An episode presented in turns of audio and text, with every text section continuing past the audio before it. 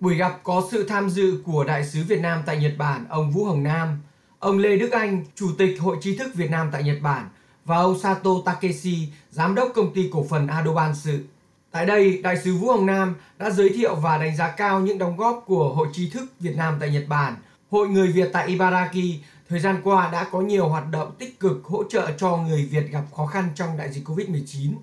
Đồng thời cho biết khoản đóng góp của công ty Adobe sự lần này sẽ được đại sứ quán giới thiệu để hai hội trên tiếp nhận và phân bổ đến hàng nghìn người đang gặp khó khăn.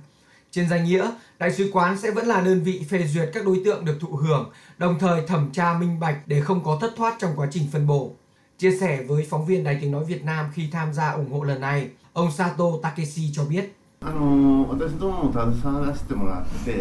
Một trong những sứ mệnh của công ty chúng tôi là làm sao để hỗ trợ những người lao động Việt Nam sang Nhật Bản, dù chỉ là một chút thôi, để họ có được điều kiện tốt nhất. Qua đó cũng góp phần hỗ trợ các công ty Nhật Bản đang tiếp nhận những lao động này để hai bên đều đạt được những thành công tốt nhất. Công ty Adobe Sự hoạt động 27 năm trong lĩnh vực kinh doanh viễn thông và dịch vụ điện thoại hiện đang có khoảng 500 nhân viên.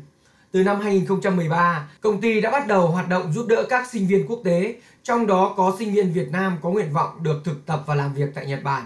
Năm 2020, công ty đã có nhiều hoạt động hỗ trợ các trang thiết bị để giúp các sinh viên đang gặp khó khăn tại tỉnh Ibaraki. Những khoản hỗ trợ từ các công ty của Nhật Bản mặc dù không lớn nhưng lại có ý nghĩa hết sức quan trọng đối với những người Việt Nam xa xứ đang gặp khó khăn bởi đại dịch Covid-19. Hoạt động này cũng đã góp phần làm nồng ấm hơn tình cảm giữa người dân hai nước và thắt chặt hơn quan hệ Việt Nam-Nhật Bản.